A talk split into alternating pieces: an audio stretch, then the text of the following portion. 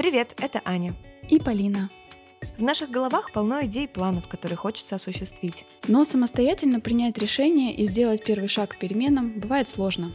Поэтому мы будем встречаться каждую неделю и договариваться пробовать что-то новое. Ну что, начнем с понедельника. Привет, Полинка! Привет, привет! привет. Сделаем вид, что мы только что созвонились, да? И не пытались до этого 30 минут настроить нашу, нашу программу для записи. Да. Ну, прошла неделя нашего челленджа без а, соцсетей. Ну как, не совсем без соцсетей, но с ограничением экранного времени. Да, а ты в целом, что ли, экранное время уменьшала? Если честно, я остановилась на том, что снизила в два раза в Инстаграме потребляемый uh-huh, трафик. Uh-huh. Остальное время я не засекала, признаюсь тебе честно. Может быть, я его нарушитель, конечно. Слушай, ну я выбрала для себя путь такой, что в целом вот снизить контент. Но вообще, на самом деле, я сразу столкнулась с таким, что просто палец тянется постоянно нажать этот квадратик Инстаграма. Угу. Это же ну, на самом деле, такая привычка, которая прям... Механическая привычка, тупо, да? Да, да. Да, и я, у меня даже была такая мысль, что надо в какое-то другое место или другую папку перенести эту, этот Инстаграм, потому что я не понимаю, как я оказываюсь в нем каждый раз, когда я беру телефон в руки. То есть, на самом деле, привычка довольно сильная, как оказалось. Да, да, то есть ты действительно вот так заходишь, а потом только в какой-то момент ты себя уже находишь посередине ленты, да. ты даже не смотрел, может быть, в полной мере, просто начал листать, и, а мыслями где-то был далеко, но пальцы уже автоматически это делают. Я, кстати, несмотря на то, что я заходила, я тут же выходила из него, когда осознавала, что произошло, и все равно нашу с тобой договоренность, то есть среднее время было у меня 6 часов э, в сутки. Это пипец, как много. Вы прикиньте, сколько всего можно успеть сделать за 6 часов. Но сейчас два с половиной часа, то есть я в два раза как бы уменьшила. Угу. У меня было 40 минут на Инстаграм и Телеграм вместе, потому что это вот Жестко. основные сейчас соцсети, которые я использую. На самом деле я задумалась еще интересно, вот что мы вообще ищем, просматривая Инстаграм, и чем это можно качественно заменить. Ну, то есть, например, я в своем случае заметила, что на меня гораздо больше оказывает положительное влияние вдумчивое чтение, например. То есть э, не быстрый вот такой контент, а более что-то долгое, то есть, например, какие-то хорошие лонгриды от каких-то изданий или э, книги, собственно, которые ты тоже читаешь, и это заставляет тебя несколько дней в голове держать одну какую-то мысль, над которой ты думаешь, возвращаешься к ней в свободное время. То есть это немножко другая работа мозга, это концентрация, это внимание, удержание внимания. Угу. И вот это мне гораздо больше гораздо больше нравится, гораздо лучше я себя чувствую эмоционально, вовлеченно в процесс. Мне кажется, это хорошая альтернатива, и вот на нее я попробовала как раз заменять эти периоды обычного сидения в соцсетях. Да, но у тебя у нас с тобой прям разница, то есть у тебя довольно жесткий, резкий и кардинальный подход был. У меня, на самом деле, все прошло, не считая того, что я просто действительно была поражена, как так каждый раз э, я оказываюсь в этой ленте, хотя не собиралась. Но в целом я не испытывала какого-то, знаешь, чувства типа пустоты ломки или недостатка чего-то. Мне казалось, наоборот, что все как бы за 2-3 часа я посмотрела все, что нужно, и даже больше, чем нужно. Поэтому просто вечером, mm-hmm. когда это время заканчивалось, заполняла это время. То есть я mm-hmm. думала, так, что типа я могу сегодня сделать? Обычно ты приходишь домой, да, и там уж как пойдет. А тут ты знал, что чтобы тебе туда не заходить и не как-то не тратить на это время, ты должен что-то более подробно запланировать, что ли, расписать как-то себе вечер. Угу. Поэтому мне было довольно просто, я чувствовала себя довольно молодцом, что я выполняю какое-то обещание там самой себе, там и тебе, mm-hmm. и нашим слушателям. И это прям было полезительно, если честно. Я не собираюсь останавливаться и хочу дальше оставить, может быть, даже еще снизить до двух часов максимум. Единственное, что вчера, видимо, я почувствовала, что у нас закончен как бы закончена неделя, и вчера я обнаружила, что, э, кажется, я перегнула палку. Я немножко попробовала тоже подвести итоги. Мне кажется, что за эту неделю я, наверное, больше столкнулась вообще со своими внутренними проблемами, какими-то вопросами, от которых я убегала, которые я не хотела решать. Мне кажется, это тоже важный момент, что вот когда ты немножко отставляешь в сторону весь этот шум информационный, ты остаешься как раз э, с собой один на один, и у тебя есть возможность обратиться к себе и услышать себя. И за эту неделю у меня даже появлялось, ну, как-то больше собственных идей, каких-то проектов в голове, какие-то mm-hmm. прям там до смешного доходило, что первый второй день вот этот без э, соцсетей меня прямо меня прямо вот распирало. Я садилась и мне казалось, а чего бы мне не открыть там еще такой вот канал, а может быть мне заняться вот этим, а может быть мне вот это написать. Действительно было прямо смешно. Круто. Да, и я хочу сказать, что для некоторых даже задач каких-то сложных я быстрее находила решение. Например, так получилось, что мне для работы, для моей с фотографией, мне давно уже нужен был такой определенный файл а, со ссылками на хранилище, где мои фотографии какие лежат, какие съемки, да, что уже обработано, что нет. Мне очень не хватало такого файла, который мне ну, вот давал бы такую наглядную структуру. Uh-huh. И мне все время казалось, что так сложно будет сделать, так долго это надо сидеть и э, копировать, откуда-то что-то искать. Эм, в итоге, видимо, накопив силы а, за счет того, что не, не слив их туда в Инстаграм, я в какой-то момент, в какой-то вечер на этой неделе просто взяла и начала его делать, и сделала большую часть просто за один вечер, там, за пару часов. Меня это настолько воодушевило, я прям увидела, что действительно мы в соцсети иногда сливаем кучу, кучу энергии. Ресурсов. Да, да. Блин, скажи, а ты будешь продолжать э, такую же жесткую диету? Наверное, по-разному. Иногда бывают дни, когда мне действительно хочется, ну вот просто ничего не делать. Бывает, что там физически не очень хорошо себя чувствуешь. И иногда мне, ну, интересно, например, посмотреть действительно что-то лишнее, больше, чем 40 минут. А вопрос в том, чтобы это не выходило в привычку. То есть э, все равно этот лимит я себе оставлю, по крайней мере, мне будет каждый раз это уведомление приходить, что ваш лимит превышен. Угу. Да, это знаешь, как э, читмил такой можно устраивать. То есть ну тебя... да, да. А когда-то я тоже услышала такую интересную мысль, что если ты ничего не меняешь в своей жизни, если ты продолжаешь делать одни и те же действия, то как ты ожидаешь, что результат поменяется? Угу. И мне кажется, что как раз вот беря такие большие составляющие жизни, которые действительно отнимают много времени, да, вот мы сказали с тобой, что это бывает 6-7 часов, и меняя их, реально можно рассчитывать на другой результат в своей жизни, на другое ощущение от жизни. Поэтому мне кажется, что это очень крутая практика, и я реально вот советую многим попробовать, по крайней мере, последить, так осознанность включить в этом плане, последить, сколько вообще в принципе у вас тратится на это времени. А, может быть, это не Инстаграм, может быть, это другие какие-то соцсети, но попробовать и оценить реально все плюсы от этого. Да, ребят, вы напишите, если вдруг кто-то пробовал это делать вместе с нами, какие у вас были инсайты. Поделитесь, если у кого-то был, может быть, такой опыт ранее, или вы вместе с нами решились на этот эксперимент. Какие у вас были открытия, и будете ли вы продолжать, или, может быть, кто собирается попробовать, киньте нам обещание, что пробуете со следующей недели сделать такой же эксперимент в своей жизни. Потому что соцсети, конечно, помнишь тебе, как ты говорила, что грань между тем, когда ты вдохновлен кем-то из своих соцсетей, и mm-hmm. между тем, когда ты расстраиваешься, насколько ты далек от того, вот что тебя mm-hmm. привлекает, она очень мала. Это касается как успехов, о которых да, мы говорили в предыдущем выпуске, mm-hmm. также это касается и карти- визуальной картинки, угу. внешности, внешности да, да угу. и ожиданий вообще от того, как выглядят люди.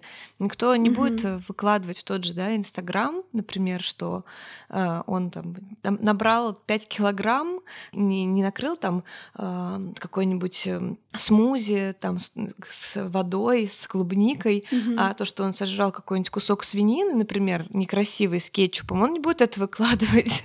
Или чипсы. Или чипсы, да. Чита, читас, мой Читас, наркота. Да, я хотела сказать, что ведь на самом деле в нашем поколении, ты должна помнить, еще а, был целый, а, такая целая, даже не один паблик, но много было пабликов, а, похожих на там а 40 килограмм. А, то есть это культ худобы, который был а, в, в соцсетях, он очень, очень сильно тогда был развит, и мне кажется, он повлиял на огромное количество девочек.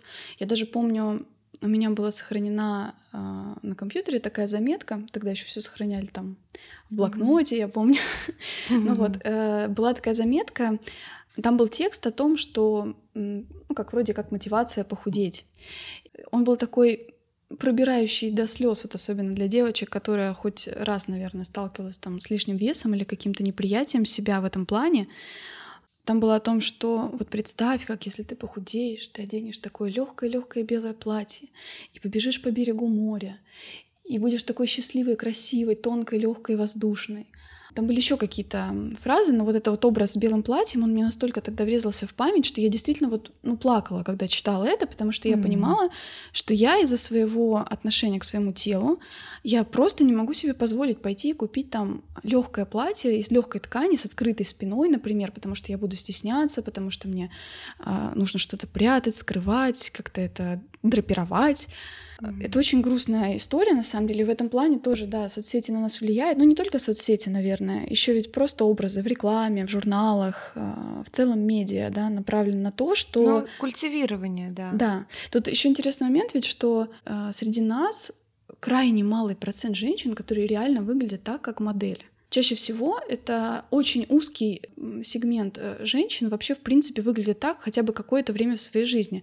То есть это резко вытянувшиеся девочки-подростки, обычно, да, там, начиная с 14 там, до 20 максимум лет, вот это основной сегмент моделей, угу. которые еще не развились как женщины, у которых тело не похоже на тело взрослой женщины. А мы смотрим на это и ожидаем от себя такого же.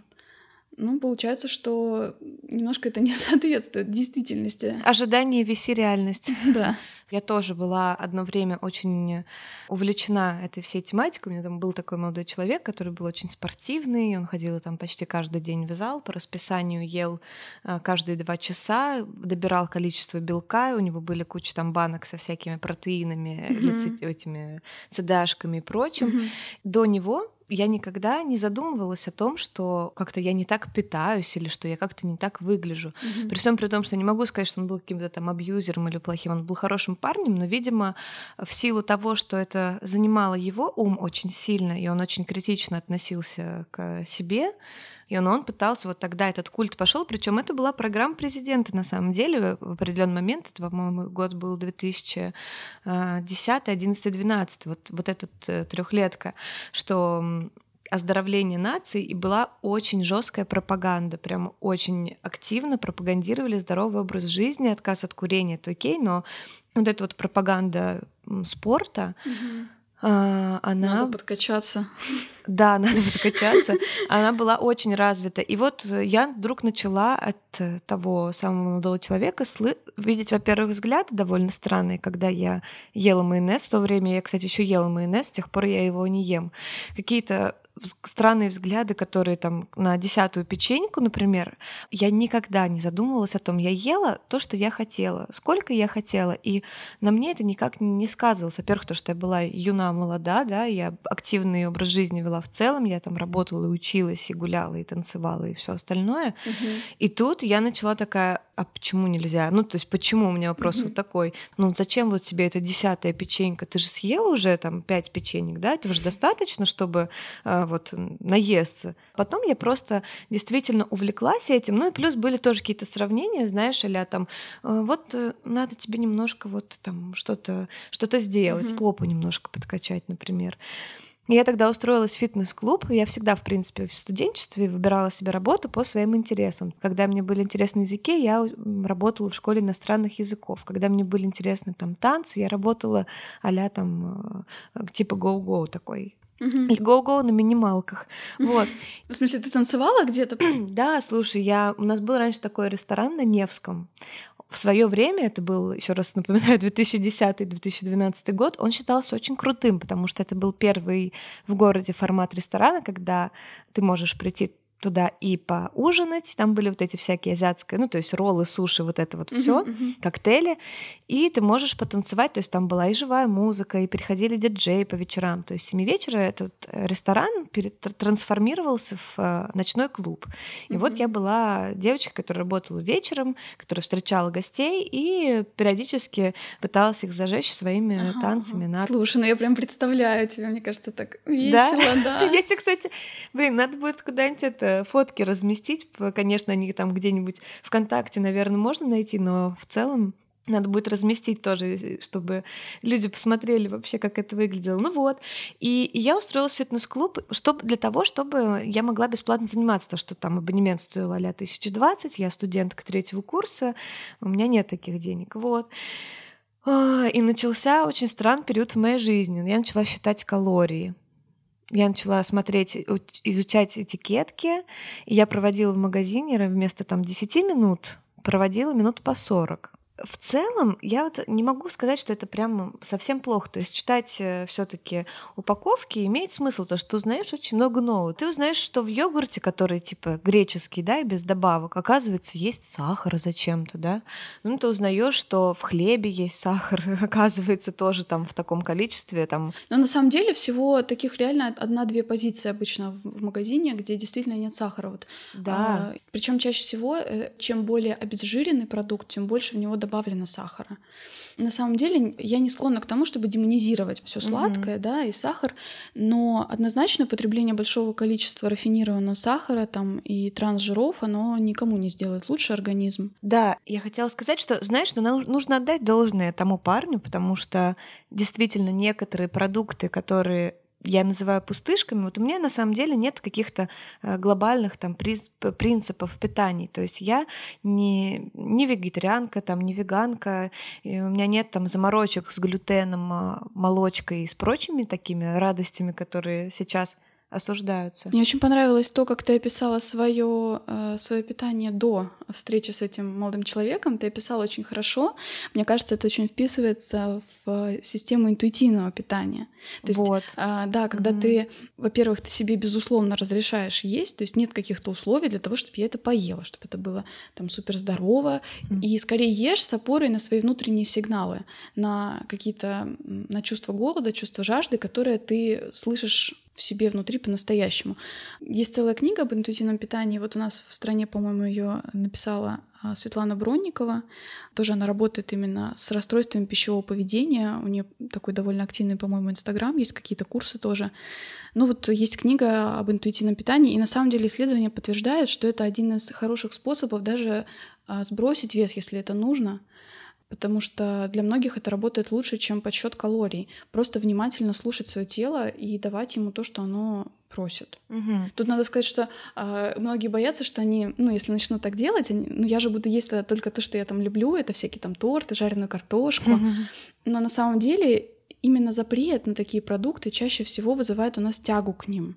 Да, я скажу, что моя жизнь реально до того, как я стала об этом задумываться, была гораздо проще. То есть э, в какой-то момент, мне кажется, для меня это реально переросло в какую-то немножко паранойю. И для него я понимаю, что выстраивать свою жизнь вокруг еды в любом смысле этого вообще этого понятия. То есть а, там кто-то это, если этот человек хочет набрать массу мышечную и качается там в зале каждый день, понимаешь, ему нужно есть каждые два часа. И вы не можете выехать куда-то там в длительную какую-то прогулку, поездку или еще что-то, потому что он нервничает от того, что ему нужно поесть. Это же, ну, нездорово. Или человек да. весь день винит себя за то, что он съел шоколадку. Вот у меня такое было. Вот я сожру какую-нибудь, да, там вафлю, печенегу, печенегу, шоколадку. И я весь день думаю, блин, зачем я съела? Так же все хорошо было. Ну вот, э, но вот такие продукты, например, я считаю, что чем проще продукты все-таки, чем они понятнее и без всяких э, сложных химических... Постобработки, да. Да, без угу. всяких сложных химических формул, тем это лучше. То есть, например, с тех пор я не ем майонез, который, если почитать состав магазинного майонеза, да, непонятно как бы вообще зачем особо он нужен. Э, я не ем сосиски и колбасы. Я могу съесть там сосиски и прочее, если они куплены в специальном фермерском магазине, который там сделан из мяса и вот там mm-hmm. еще двух компонентов, которые необходимы, чтобы это все вот э, выглядело как сосиска. Mm-hmm. Вот. Ну вот еще то, что ты описала у своего молодого человека, мне кажется, оно еще вписывается тоже в понятие а, орторексия, да, есть же такое тоже расстройство. А, слышала, да, такое нет или? Нет, я вообще, я сижу, сейчас у меня, наверное, глаза по 5 рублей, я такая думаю, это еще что такое? Расскажи, пожалуйста, нам всем. Ну да, это так принято называть такое нервное расстройство, которое обусловлено именно стремлением нарочитым таким к здоровому питанию, образу жизни, ну, преимущественно к питанию.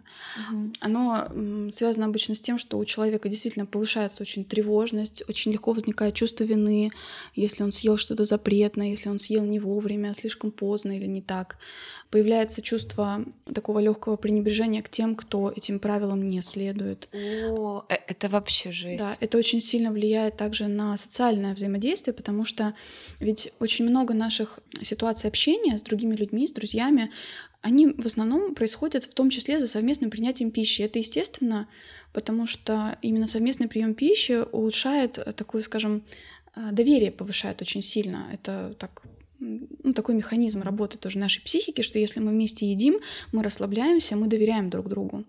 И... О, мне так интересно сейчас, что ты мне рассказываешь, я вот не знала, я сижу такая, у, новые знания, давай. Просто получается так, что когда человек страдает э, таким расстройством, у него могут нарушиться вот такие совместные встречи с друзьями, ему будет тяжело сидеть, когда там все, например, заказали классную вкусную пиццу, у него сразу, понимаешь, внутри срабатывают триггеры, для него это плохо. В конце концов, такие люди очень часто начинают э, дистанцироваться от таких ситуаций и могут действительно растерять много своих друзей.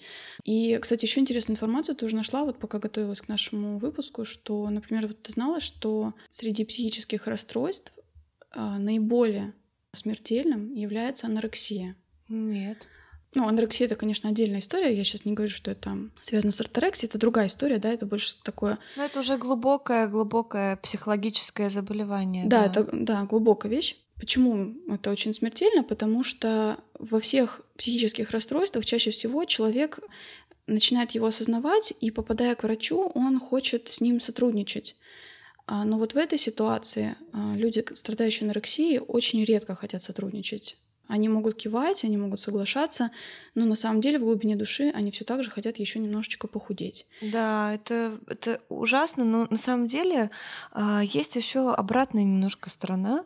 Я всегда в целом, у меня такая комплекция, да, довольно там стройная, спортивная. Ну, у меня мышцы восприимчивы очень к нагрузкам, я могу довольно быстро накачать пресс, там, чтобы он был заметен в течение там, недели, если я позанимаюсь, там каждый день раз по 30 качну его, он как-то прорисуется. Ну, такая вот у меня не знаю, можно ли это назвать генетикой, но организм такой. Угу. Большую часть жизни я довольно, наверное, лет до 20 я была вот такой вот среднего веса. Кто-то считал, что меня немножко там, может быть, чересчур этого веса, кто был более идеалистом, кто-то считал, что я вообще отлично выгляжу, а потом после 20 лет, где-то лет в 20, там, в 23 года, я стала довольно худенькой, прям и мама начала меня угу.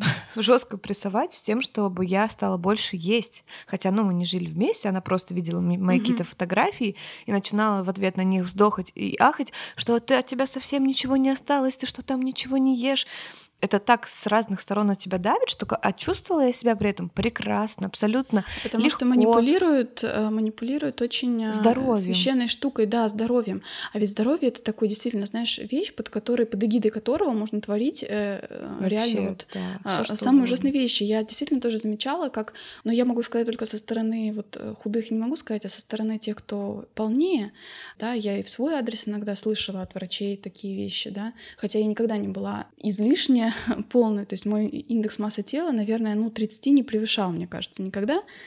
Ну, то есть можно себе представить, э, немного там было лишнего веса, наверное, если он и был. Но я тоже слышала такие вещи, что да, вы, вы пол, вам надо худеть, вам обязательно надо худеть, причем от врачей.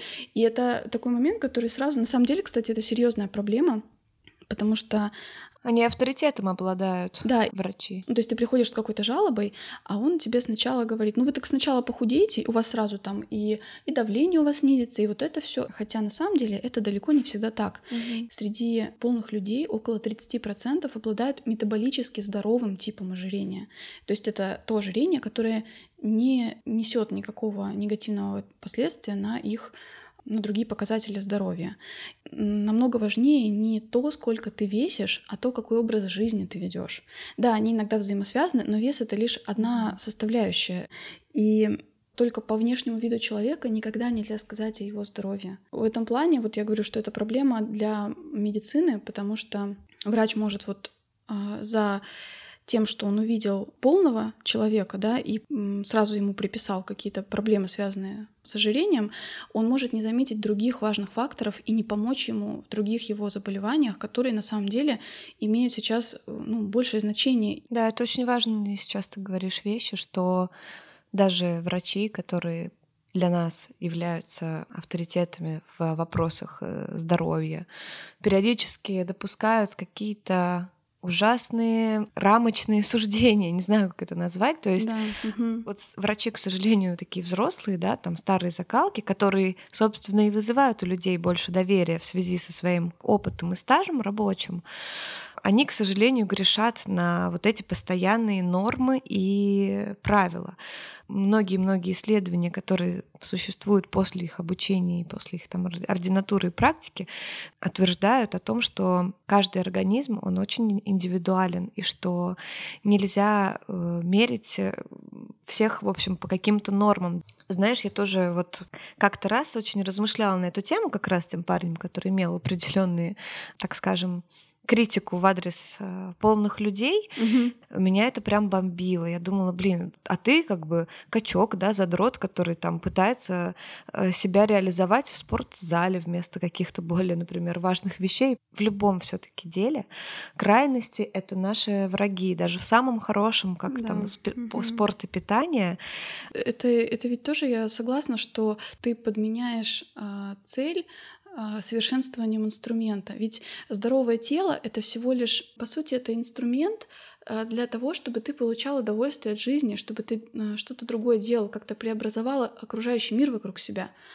А получается, что когда ты останавливаешься только на совершенствовании этого материального воплощения своего, mm-hmm.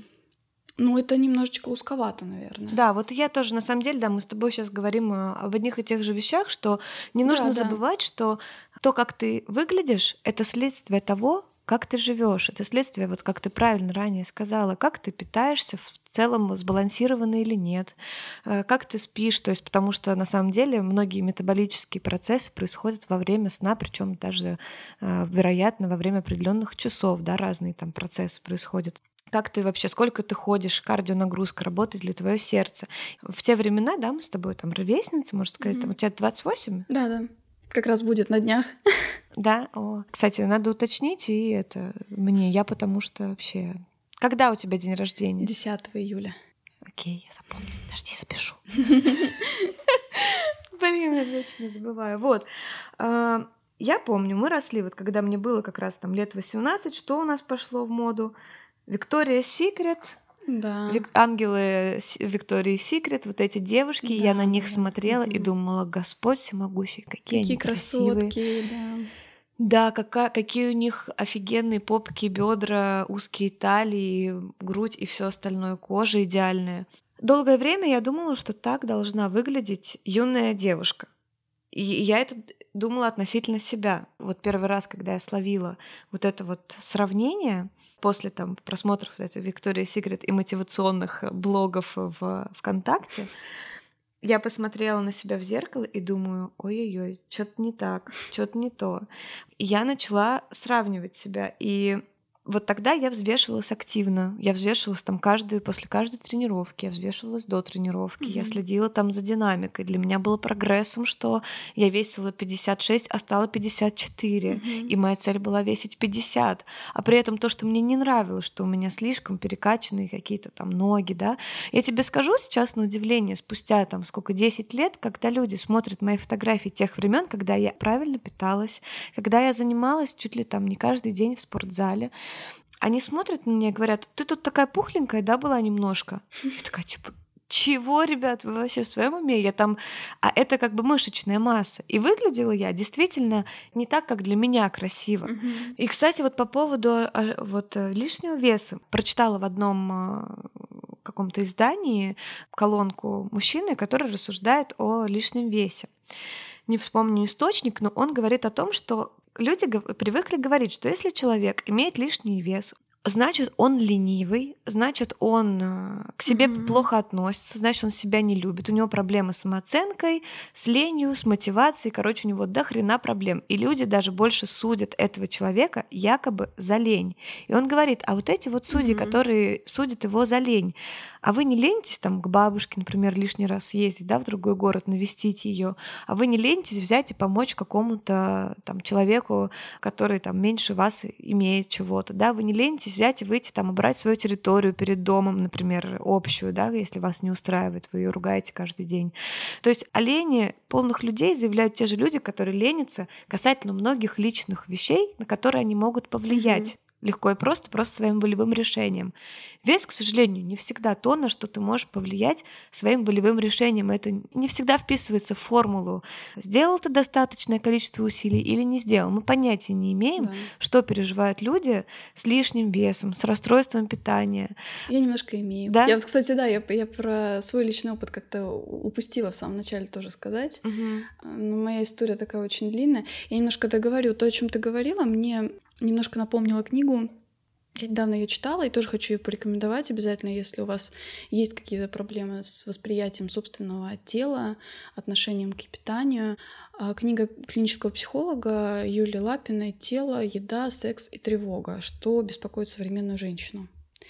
Она очень интересная, автор рассматривает с разных сторон, в том числе с таким историческим аспектом, да, то есть как менялось отношение к телу, как менялось отношение женщин к себе, к еде, что женское тело во многом это все еще статус мужчины, который отражает статус мужчины, который рядом с ней, что стремление стать красивой, стать красивой в общепризнанном таком понимании, оно во многом базируется на самом простом, что у нас не отнять. У нас действительно есть склонность, есть желание, потребность быть любимым. Мы все хотим заслужить чью-то любовь и уважение ключевой как раз вопрос в том, что заслужить. Нам кажется, что по умолчанию мы этого недостойны. И чтобы это заслужить, нам нужно стать красивее, нужно как-то измениться. Потому что сами по себе мы этого не заслужили. Нужно немножечко поработать, проявить усилия какие-то. Там нет каких-то конкретных рецептов, как с этим бороться, потому что действительно здесь вопрос многоплановый. Часто это нужна психотерапия для людей, которые ну, действительно глубоко страдают по этому поводу. Мне еще понравилась мысль, что лишний вес, да, он во многом иногда возникает еще ведь у людей, у которых есть уже какие-то травмы. И этот набор веса, он в определенной мере для них работает. Он им помогает чувствовать себя как-то по-другому, а, и они продолжают при этом функционировать, работать, любить, а, там, жениться, рожать детей, а, и это им помогает немножко. То есть не нужно пытаться всех, всем прийти и всех сразу сделать здоровыми и вылечить, да, причинить добро у каждого человека может быть свой путь. И если на этом этапе это для него работает, да, небольшие какие-то проблемы с, с пищевым поведением помогают ему при этом оставаться функционирующим в других областях его жизни, ну, то, может быть, стоит оставить его в покое и не лезть к нему со своими там правилами. Да, согласна. Если бы каждый на самом деле занялся своей жизнью, а не попыткой типировать, да, там полный, худой, угу. там еще чем-то. Угу. Если бы люди больше отталкивались от того, что они хотят, сколько они хотят есть действительно, и меньше бы там себя оценивали и критиковали относительно других типов э, фигуры, там других э, пищевых привычек людей там из их окружения. Если бы все было из позиции любви к себе, я себе таким нравлюсь, мне нравится мое отражение. Я себя чувствую, как легко двигаться. Я могу сделать любое движение, которое захочу, подпрыгнуть, не испытывая да, там, боли или чувства там, mm-hmm. тяжести. И на самом деле, по большому счету, здоровым людям должно быть совершенно фиолетово на то, как ты выглядишь. Здоровые люди должны быть заняты собой. И если находятся люди, которые начинают оценивать тебя и судить, это вопрос уже к этим людям, а не к тебе. Угу. Потому что, да, у всех своя история, и кто-то вот как я, да, например, э, сталкивался с тем, что ему говорят, что тебе нужно больше есть, и пихают еду и настаивают на том, что угу. ты типа слишком, ты выглядишь нездорово, как мне говорила моя мама, которая мне тоже теперь очень угу. много вопросов. Ну да, у меня вообще такая история с этим э, очень длительная, потому что, э, в принципе, в моей семье у женщин я не могу сказать, что это, наверное, склонность к полноте, но как-то так получилось, что у меня и бабушка, и мама, они имели действительно большой лишний вес. вот в раннем детстве я помню, что у меня даже не было вопросов, что моя мама, она все равно красивая. Я не думала о том, что она столько весит. Наоборот, мне так было на ней приятно мягко лежать, э, забираться к ней на ручки. То есть у меня, как у ребенка, такого вопроса вообще не было. Наверное, первый раз, когда я столкнулась а, с тем, что я немножко не такая, мне было лет девять а я имела такой небольшой какой-то животик. Ну, то есть я не могу сказать, что сейчас смотрю на эти фотографии, я не могу сказать, что я была полненькая. Я была нормальная, но почему-то у меня вот такое тело еще немножко было не, не сформированное, да, грудь, не сформированная там попа, а вот просто немножко такой округлый животик. И я помню, что мы среди подруг распределяли какие-то роли для какого-то там спектакля домашнего. И я помню, что мне роль принцессы никак не досталась. Вот даже не было такой мысли. Mm-hmm. Я помню, что мне это было я объективно понимала, наверное, что да, вот там та девочка вроде как бы, да, симпатичнее. Но это так грустно, когда это осознание к тебе приходит так рано, в 9, в 10 лет, когда ты, адекватно не можешь это оценить. Скажи, а это был твой первый опыт э, столкновения с с оценкой окружающих? Я думаю, что, может быть, не первый. Возможно, мне кто-то из родственников раньше говорил, что там ты пухленькая, да, но как-то, может быть, это было сказано по-другому, по-доброму. Uh-huh. А здесь я даже не могу сказать, что они оценили, Просто я так интерпретировала, да. Возможно, меня вообще тогда не выбрали на эту роль по другим причинам. Mm-hmm. Может быть, потому что э, там девочка была более, ну, бойчее, что ли, не знаю. Mm-hmm. Я просто из твоей истории вспомнила просто тоже свой первый опыт в жизни, когда я столкнулась с оценкой. Это удивительно, что я это помню. Мне было всего три года, чтобы ты понимала. Я пришла в садик, это было лето, я была в каких-то шортиках, майке и сандалях. С прической, кстати, пацаней такой. А, я пришла в садик, и что-то я повздорила с двумя девчонками-близняшками. И они, когда у них закончились, видимо, какие-то аргументы в споре, они мне сказали, а ты, ты вообще толстая. Я так удивилась. Я думаю, да, не придумывают. Прихожу я домой вечером. Ну, мама, меня забирает мама. Я прихожу домой, стою перед зеркалом, смотрю на себя, говорю, мам, а мне вот девочки сказали, что я толстая. Мама на меня смотрит, говорит, ой, ну что ты слушаешь, э, какая ты толстая? Я говорю, мам, не, ну реально, ну правда ведь толстая, посмотри, я ведь, я не знала, что я толстая, но я ведь толстая. Я, это первый раз, когда я помню, что я подошла к зеркалу и на себя посмотрела. Из-за того, что кто-то мне какую-то дал характеристику. И я просто mm-hmm. как факт признала, что да, я толстая, окей. И мне было окей, просто я как будто бы узнала, что я отношусь вот к этому разряду людей. И у меня не было никакого mm-hmm. чувства, вот это, мне кажется, самая нормальная, например, реакция, сказать, да, я вот такой комплекции. И пойти дальше, есть там, э, не знаю, пить и прыгать или... Просто потому что, видимо, в три года на это есть силы какие-то. Три года просто нет вот этого, что ты должен заслужить. Потому да, что родители да. говорят, угу. какая ты лапочка, умничка, красивая, любимая, самая лучшая. И не всем родители еще это говорят, и это тоже это закладывает, плохо. да, закладывает такой момент, что ты потом еще больше ищешь одобрение где-то вовне, не в семье, а где-то в другом месте. И если ты снова обламываешься, тебе все сильнее хочется этого одобрения одобрения. Тебя это в детстве задело, то, что тебя ранило, и тебе захотелось что-то изменить? Или ты тоже так встряхнулась и пошла дальше? Меня ранило, но я тогда не понимала, что можно что-то изменить. Потому что, надо сказать, моя мама тогда тоже не сидела на каких-то диетах. А она стала сидеть на диетах, наверное, ближе к моим годам 15-16, вот так. И тогда же и я стала этим увлекаться. В школе я сейчас понимаю, что я была нормальной, как мы все смотрим вот на свои старые фотки, кажется, ну, господи, я была нормальной, что мне нужно было? Угу. Лишний вес, вот действительно какой-то небольшой лишний вес в, моей, в моем теле появился примерно, наверное, тоже да, лет в 15-16, когда в моей жизни появилось какое-то более такое неправильное питание на каких-то вечеринках, там какой-то алкоголь, при этом движение, я не могу сказать, что у меня много в жизни было, потому что я была таким очень домашним ребенком. Я больше любила читать, писать, э, вот что-то такое, не, не активные какие-то игры. И, конечно, с таким, с таким уровнем физической активности стоило и питание немножко, наверное, получше за ним следить.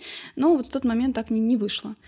Потом, через какое-то время, уже будучи в университете, я вдруг захотела, захотела похудеть. Тогда как раз мой пиковый, наверное, лучший вес, к которому я до сих пор так и не вернулась, он был где-то в 2012 году. Я тогда похудела где-то примерно за полгода. Но я не скажу, что это было очень здоровое похудение. Я сбросила где-то около 10 килограмм.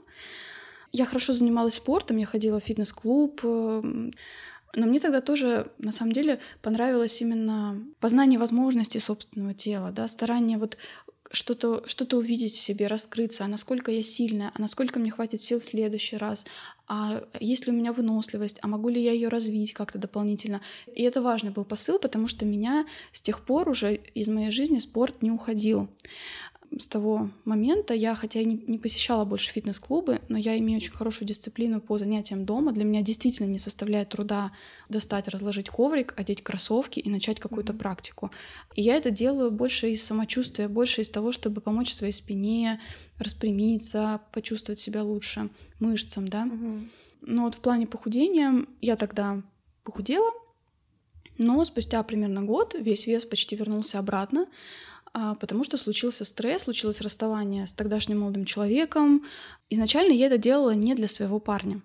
Но ему тогда это, конечно, понравилось. Ну, как бы сравнивая меня объективно там до и после, ну, угу. наверное, я была более приятна э, в своем лучшем весе. Я стала замечать, что он меня дергивает, он меня контролирует а, и не позволяет мне теперь есть какие-то вещи. Мог не разрешить мне там купить шоколадку в магазине и я вдруг почувствовала, что в, меня, в мою жизнь начинает вмешиваться. И я набрала все обратно, просто вот, мне кажется, на зло. Uh-huh, uh-huh. Кстати, сказать, что вес, в котором я встретила своего будущего мужа теперешнего, он далеко не был идеальным. Он был реально одним из максимальных моих весов. Uh-huh. И это вообще нисколько не помешало нам м- сойтись. Влюбиться? А, Сойтись. Да, влюбиться, да мне, кстати, кажется это очень важным, что мы почему-то думаем, что вот когда я похудею, вот у меня тогда будет там хорошая работа, вот тогда я смогу там найти хорошего молодого человека, выйти замуж. На самом деле нет. На самом деле вес никак не связан с тем, насколько ты успешен в других своих областях жизни. Да. Хотя на самом деле я слышала некоторые другие исследования, которые говорили о том, что существует некоторая дискриминация по визуальному облику человека. Да, э, да, я говорю, что... Это в твоей частной жизни никак не влияло, ты имеешь в виду? Да, в своей частной угу. жизни. И на самом-то деле, если действительно посадить двух людей э, там, за одну и ту же работу, а, если этот вес для него комфортный, ему это не будет никак осложнять жизнь, он сможет точно так же быть э, продуктивным. Скорее осложняет жизнь а, другие вещи. Опять же, я говорю, мы возвращаемся к тому, что важнее образ жизни. Если у человека есть стресс, есть психологические проблемы, есть недостаточный неправильный сон, несбалансированное питание и все такое прочее, вот это влияет. Но вес — это может быть эм, как следствие этих вещей, так и может не быть следствием последствиям этих вещей. Поэтому, да, безусловно, то, что ты говоришь, имеет место быть дискриминация по э, внешнему виду. Но это опять же проблема общества, а не проблема. Да, это проблема общества, и мне вот очень понравилась одна фраза, я э, когда я тоже готовилась к этому выпуску, где-то ее нашла. А, мне кажется, в этой же книге Лапиной о принятии себя, да? Что значит это принятие себя? А почему-то принято считать, что это какой-то такой как сдалась, да. Я приняла себя, я сдалась, я больше не работаю над собой. Но вот тут на самом деле вопрос не в том, чтобы сдаться, а в том, чтобы перестать бороться там, где эта борьба не нужна. Угу. Не нужно бороться тебе за эти вещи. А твое тело, оно позволяет тебе жить, позволяет тебе дышать. Оно в первую очередь оно имеет функции, которые каждый день выполняет. Оно позволяет тебе просыпаться, чувствовать запахи, чувствовать вкусы, ходить, двигаться. Ты можешь руками столько всего делать это не только материальный объект, над который ты должен там шлифовать его и оттачивать. И что для меня, наверное, означает принятие себя и любовь к себе, это умение наслаждаться жизнью в том теле, которое у тебя есть. Это нести ответственность за свою жизнь и за свое здоровье, и критически воспринимать то, что ты видишь, э, то, что ты слышишь от окружающих, то, что ты видишь, да, среди тех самых образов соцсетей, о которых мы говорили. Поэтому не надо над собой издеваться, да. У многих есть такой момент, что вот тренировка должна быть обязательно до боли в мышцах, до отказа. Следить за питанием, то это обязательно нужно отказаться от любимого продукта такой, знаешь, постоянно акт наказания присутствует угу. к себе. Да, я вот сейчас тебя слушаю и понимаю, что в целом, наверное, я плюс-минус сейчас э, достигла такого дзена, потому что я не люблю тренировки. Вот у меня есть подруги, да, которые любят тренировки такие, когда ты прям от боли рычишь, я не знаю, ну то есть настолько они интенсивные. Я на такую тренировку никогда не пойду. Я пойду на йогу, я сделаю в своем темпе, там на коврике отдельно, да, знаю там какие-то упражнения, столько раз, сколько я могу это сделать. Чуть-чуть плюс там 5% от того, что я могу, не плюс там 50%, как делают, да, на групповых. Я ненавижу тут, когда тренер стоит, орет, давай еще. И ты когда смотришь, что кто-то может, а ты нет, и ты чувствуешь себя тоже типа слабаком и пытаешься это преодолеть. Mm-hmm. И еще такое тоже, что, например, один раз я попробовала вот по поводу питания, да, я не ем на самом деле много сладкого. Я могу весь день выжить без шоколадки, хотя раньше мне казалось, что я не могу. А, потому что однажды я на неделю, или даже на две недели, по-моему, отказалась от рафинированного сахара. Я начала читать, следить и действительно не есть э, то, где он содержится. Да, это, возможно, это было излишне с точки зрения, если так всегда жить, например. Но за эти две недели мои рецепторы довольно э, сильно отвыкли от э, сильного сладкого вкуса, не считая там фруктозы, да, фруктового э, сахара, который фру- во фруктах содержится.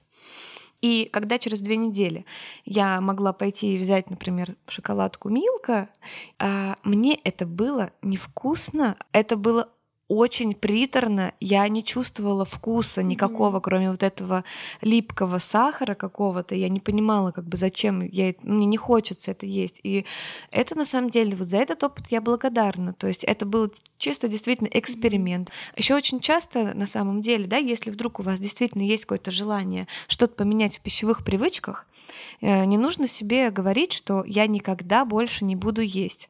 А, попробуйте да, поставить какой-то срок, да, например, я попробую. Сегодня. Да, сегодня Кстати, почему бы нет? Сегодня это тоже срок.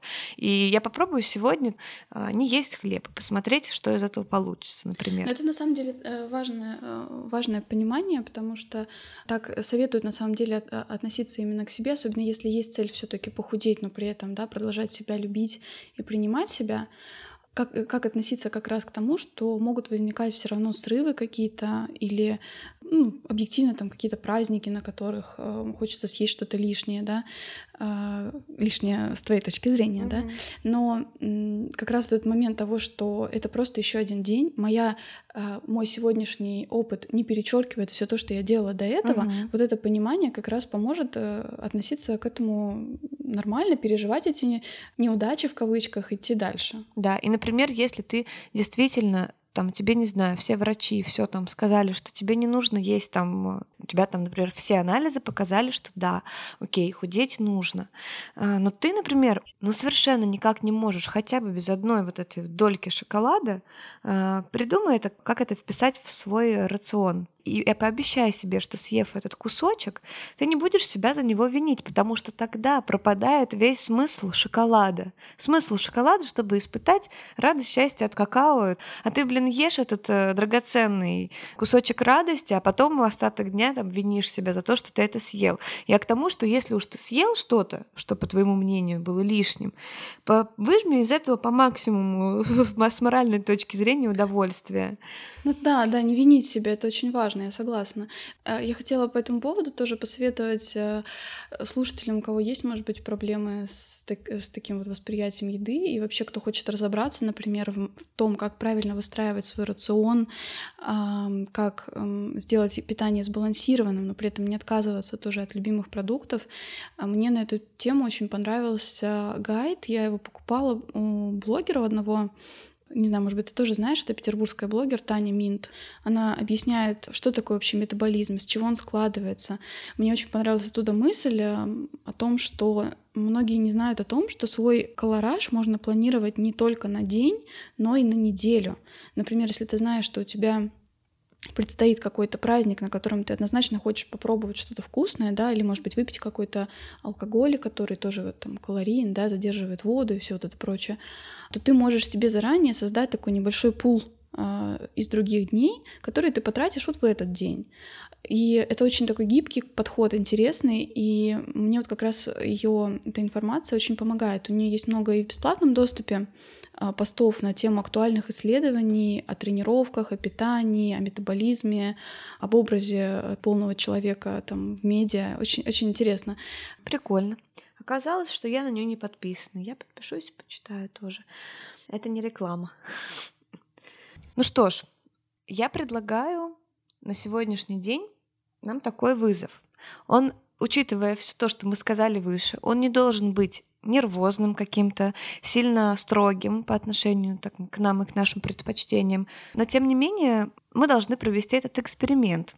Эксперимент заключается в следующем. Есть такая программа, называется Fat Secret, мы оставим ссылку в описании, в которой удобно просто записывать то, что ты ешь. Да, тебе это будет отображать какое-то количество белков, жиров э, и углеводов, которые ты с этой пищей получил да, в свой организм.